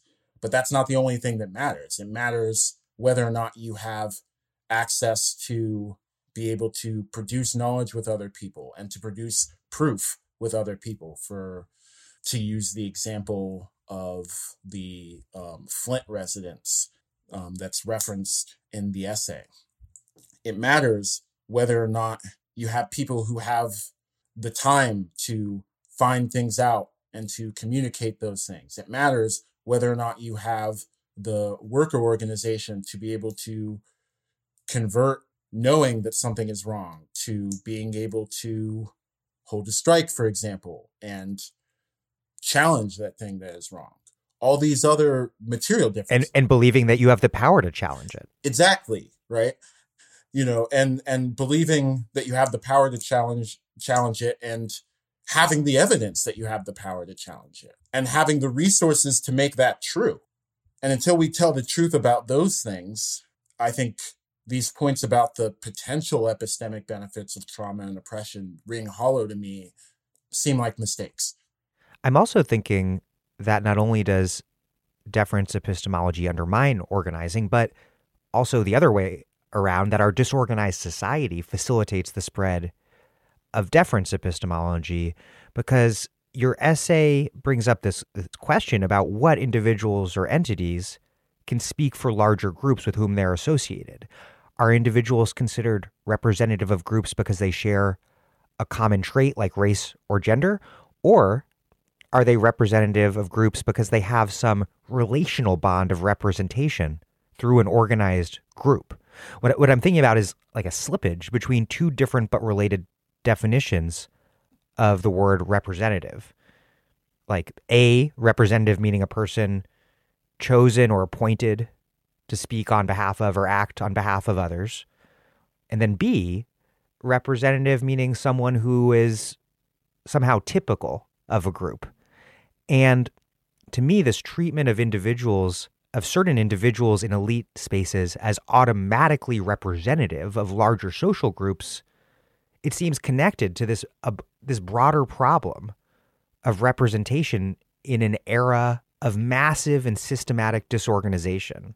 There's like a, a vacuum in substantive leader substantive representation of organized collectivities. And I think that's because there's a major lack of popular organization in our society. And so, without concrete social and political organization within which kind of deeper forms of representation can be rooted through social and political relationships, individuals get treated as automatically representative of abstract social groups. And you you emphasize elite capture, which I think is important.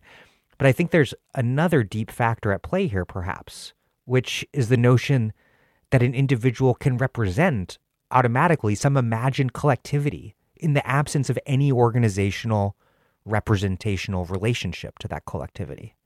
So yeah, I think that deorganization of society makes the kind of elite capture that you were describing possible. And so I, I kind of organize it in my head under the heading elite capture, but there's obviously lots of ways you could think about it. But what seems to me that's happening is decades ago, if you wanted to weigh in on an issue that had to do with that had to do with a group and that group was represented by organizations you might think twice about it. Because as a spokesperson or as a kind of self proclaimed spokesperson, you would have to answer to an organized group of other people. That organization created spaces where people could develop their own views on the topic and develop confidence in those views, both of which are important. It would also develop relationships of accountability so if you were a visible member of those organizations, like Dr. King was, for example, for the Southern Christian Leadership Conference, or as Malcolm X was for the Nation of Islam for a while, if you had a perspective on the issues those groups are organizing around and you talked without authorization, there might be a whole group of people that would have something to say to you the next time you went home or the next time you saw them at the grocery store, the next time you saw them in community. You would talk different, right? You would have more of a pause. And just as importantly, if you contradicted something that they said, then they would have ways of getting out a, a contradictory message to yours. They would have groups where that contradictory message could be discussed. They might have newspapers or pamphlets to get out the message contradicting yours. And so, even if you were bold enough to ignore those relationships of accountability, even if you were confident enough in your views not to mind that you might run into a bunch of people from these organizations that said, hey, this is not the way to represent our group, you might just be out organized by them on a messaging standpoint. That's not true now. Now we have big tech corporations that have essentially asserted ownership over the huge, hugely socially important aspects of knowledge distribution. The digital commons were sort of born and closed as far as most of us are concerned. Right. And so if Mark Zuckerberg owns the attention economy rather than Marcus Garvey, then there's going to be different rules about who can say what about the topic of racial justice. There's going to be different rules about who can say what about the topic of disability justice. And there's going to be different decisions made in terms of how those things circulate. And those decisions are increasingly made by EdgeRank or whatever other AI social algorithm and not made by us at all, much less those of us who have justice in mind. You have so many powerful passages, and this is really, honestly, one of the most important essays I can recall reading. Um, and I will include a link to it in the show notes so that everyone who has not already read it can do so so many powerful passages. One that really hit home was your analysis of how deference epistemology can make white people or others deemed privileged into pretty crappy comrades. You write, quote, for those who defer, the habit can supercharge moral cowardice. The norms provide social cover for the abdication of responsibility. It places onto individual heroes a hero class, or a mythicized past, the work that is ours to do now in the present. Their perspective may be clearer on this or that specific matter, but their overall point of view isn't any less particular or constrained by history than ours. More importantly, deference places the accountability that is all of ours to bear onto select people, and, more often than not, a hyper sanitized and thoroughly fictional caricature of them.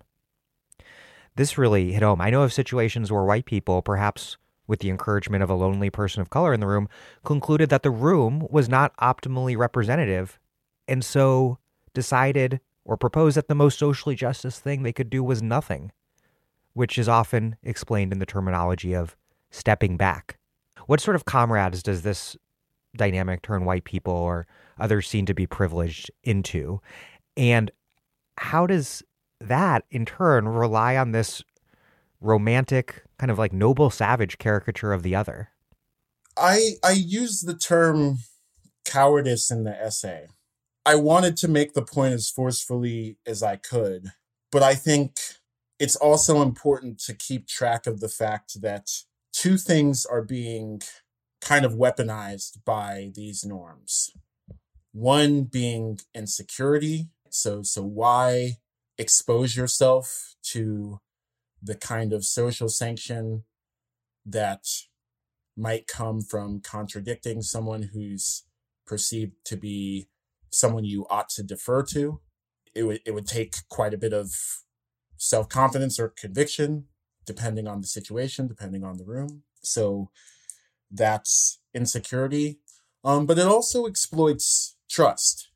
So especially, I remember being in a lot of organizing spaces where there were new people who didn't have a lot of experience with social justice or activist culture and who just kind of saw everyone else doing these strange deference epistemology things and they had to make a decision right do they regard themselves as the sort of person who can evaluate these right as the person who just got in the room you know everyone says the experienced activists say if there are no people of color here, then we do nothing. Um, I just got here. What do I do? And you know, I think the the point is especially sharp if we're thinking about the people who might be new in these spaces. But the fact remains that trust is a part of what's going on here. And I don't want to make it sound like it's just people who are unwilling to stick to their guns, who are, you know, who are, are cowards, who this applies to. But either way, I think like what's going on in your question stands. The kind of people that are produced by these messages are the kind of people that we're training not to stand up to power. And I think the most convenient version of the case for deference epistemology, we have to think that we're very selectively training people to stand up to power.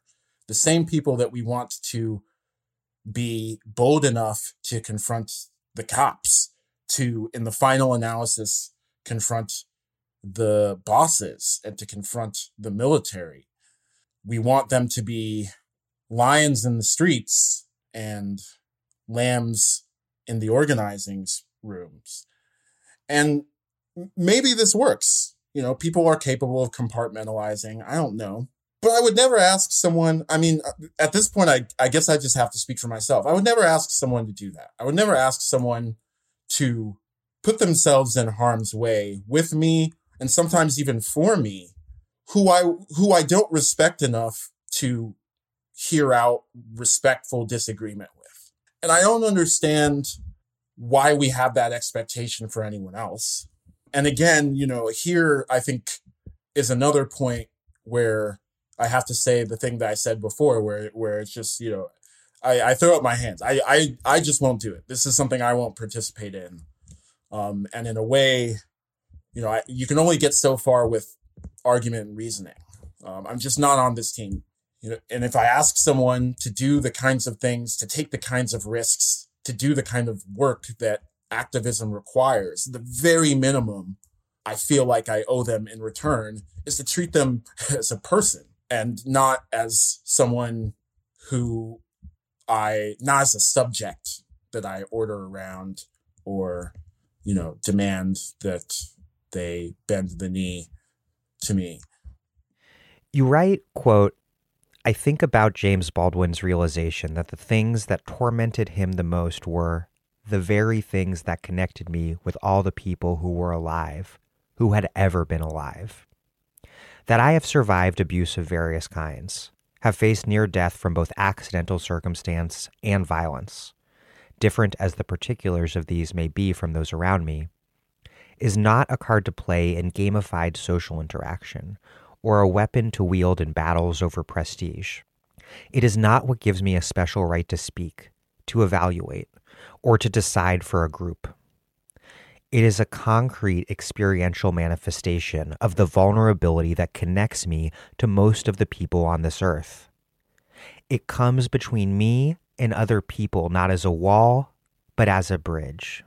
With deference epistemology, it's not just what people know because of, of who they are, but what other people cannot know because of who they are and who they are not where does this commonplace notion of I don't know the correct philosophical term for it, so I'm going to try out radical epistemological alterity.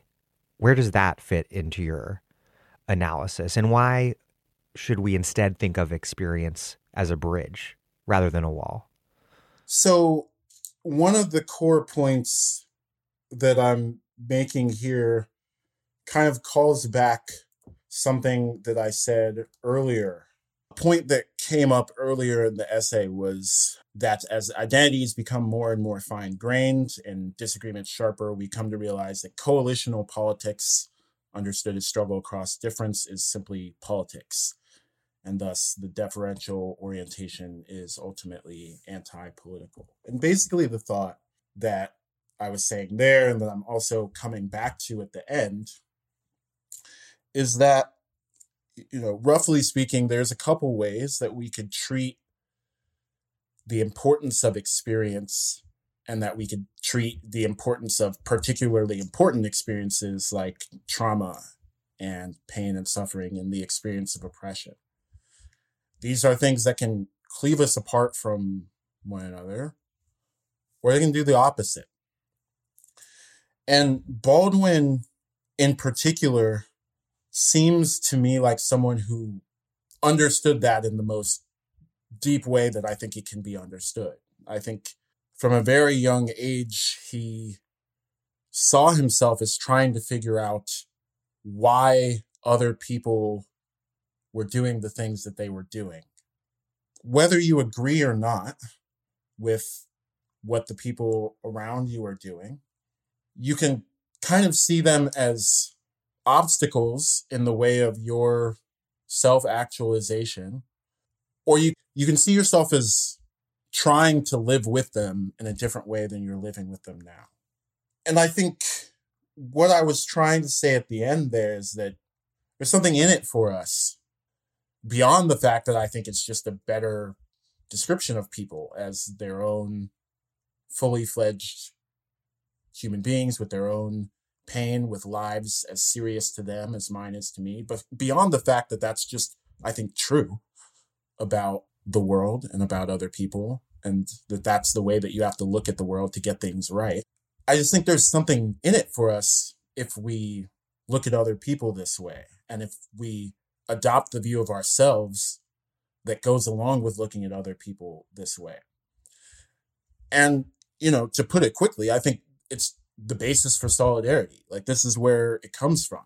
It's not sameness, right? It's not the idea that we've been through the same things or that we want the same things or that we have the same ideas. It's a much barer, it's a much more fundamental commonality that we all need each other and we all are in the situation where we're trying to deal with this huge thing, the world, our social structure in the world, these things that exceed us, that are bigger than us, that are larger than us, that were here before us, that will be here after us, that we can't possibly hope to fix on our own terms, with our own hands, with our own power. And that commonality can be enough if we have the right relationship to it, if we have the right relationship to ourselves. If we look at our differences as potential resources rather than, you know, walls, as I put it there. And, you know, I hope, I don't know, I say it out loud. I feel like, I feel like a fucking kumbaya hippie type person, but it's, I, I, I just, I believe it. I'm, I'm trying to be honest about that. And I'm trying to not shy away from saying the thing I think is true. That's the thing I think is true.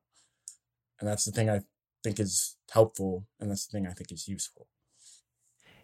You close your essay with a really interesting argument about what standpoint epistemology looks like when it is actually put into practice instead of deference epistemology being put into practice. A quote focus on building and rebuilding rooms, not regulating traffic within and between them. To be accountable and responsive to people who aren't yet in the room. To build the kinds of rooms we could sit in together, rather than merely judiciously navigating the rooms history has built for us. And, and you point to the struggle launched by residents of Flint, Michigan, in alliance with scientists to expose their city's contaminated drinking water and to get clean water instead. You write, quote, they didn't need their oppression to be celebrated, centered, or narrated in the newest academic parlance. They didn't need someone to understand what it felt like to be poisoned. What they needed was the lead out of their water. So they got to work. But but you do write that establishing epistemic authority that that was their first step. Explain this argument and why what you describe as actual standpoint epistemology in practice, why that requires this orientation to concrete, practical, strategic political action in the world. Yeah, so there were a few things going on there. One is that epistemic authority was required, but they were using it, right? So epistemic authority wasn't itself the goal. It wasn't the thing that they were organizing their lives around. It was a way of getting what their goal was, which was clean water. So that's one kind of difference from at least the sort of moralizing ways of thinking about deference epistemology, where it's just we're trying to fix complicity with oppressive structures. And that's why you have to defer to this person or that person to be morally right with justice, I guess, in a way that's insensitive to the actual practical consequences.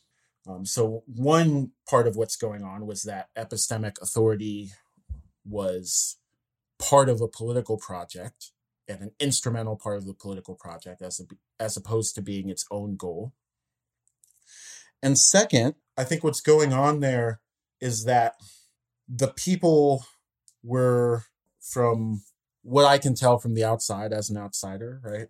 I very well might have a different perspective than people who know more. But what seems to me is that people were very clear eyed about what their objection, what their objective was and being clear eyed about their objective, their material objective, made them make different decisions about what kinds of knowledge they needed to develop.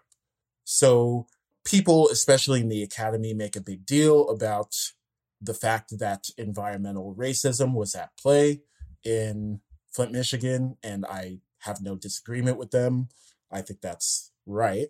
But we should notice that people went and found scientists that had the labs that could prove what the Michigan Department of Environmental Quality was saying to be fraudulent. They didn't go to the humanities departments or the cultural studies departments to find a new fancy reading of, you know, of Fanon or Du Bois or whoever the fuck, and then present that. That was not what they needed. And so that's not what they did right and i think the lesson from that is you know if if these things that keep us up at night how to read paragraph 7 of page 42 of this or that particular radical thinker in this or that tradition if these things are so fucking important then tell me the full story of what we get on the other side of those questions, right? And you know, that's not to say we shouldn't do those things. I'm an academic. I'm a nerd like everybody else. I just want to know stuff to know it. That's fine. But if we want to contribute, right? If we really think of ourselves as part of these movements or as, you know, as trying to at least help, trying to be relevant, you know, we should learn about knowledge and think about knowledge on the ways that they demonstrate. And they started with a practical objective and figured out what knowledge was relevant to achieving it and figured out how to get it. If they can figure that out, the people that lived in Flint at the time, why can't the rest of us? I, I think we should take a page from that book in general. We should figure out what knowledge is needed that isn't there or what knowledge needs to circulate that maybe is somewhere but that needs to get from where it is to somewhere else. Um, and we can we should try to figure out the practical projects that knowledge acquisition can fit into rather than having these debates for debate's sake.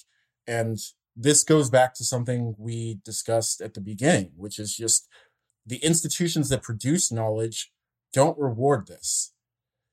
They either incentivize us to produce knowledge that people in power can use as opposed to knowledge that can be used against them, or they incentivize us not to produce knowledge at all, or at least not knowledge that's politically relevant. This is true whether this is true regardless of the pretensions of the people producing knowledge. Some of these people say nothing about politics. Some of these people say a lot about politics, but what it comes down to is what gets used and what's usable. And as soon as we start to think about knowledge production on those terms, I think we'll come up with better ideas about how to be in these institutions, whether it's the newsroom, whether it's the think tank, whether it's the you know the policy office of this or that elected official, whether it's the union research groups, whatever it is. I mean, I I suspect union researchers don't need our help with this, but you see what I'm saying? The people who are producing knowledge should be thinking about this kind of thing rather than deference politics. Femi Taiwo, thanks so much.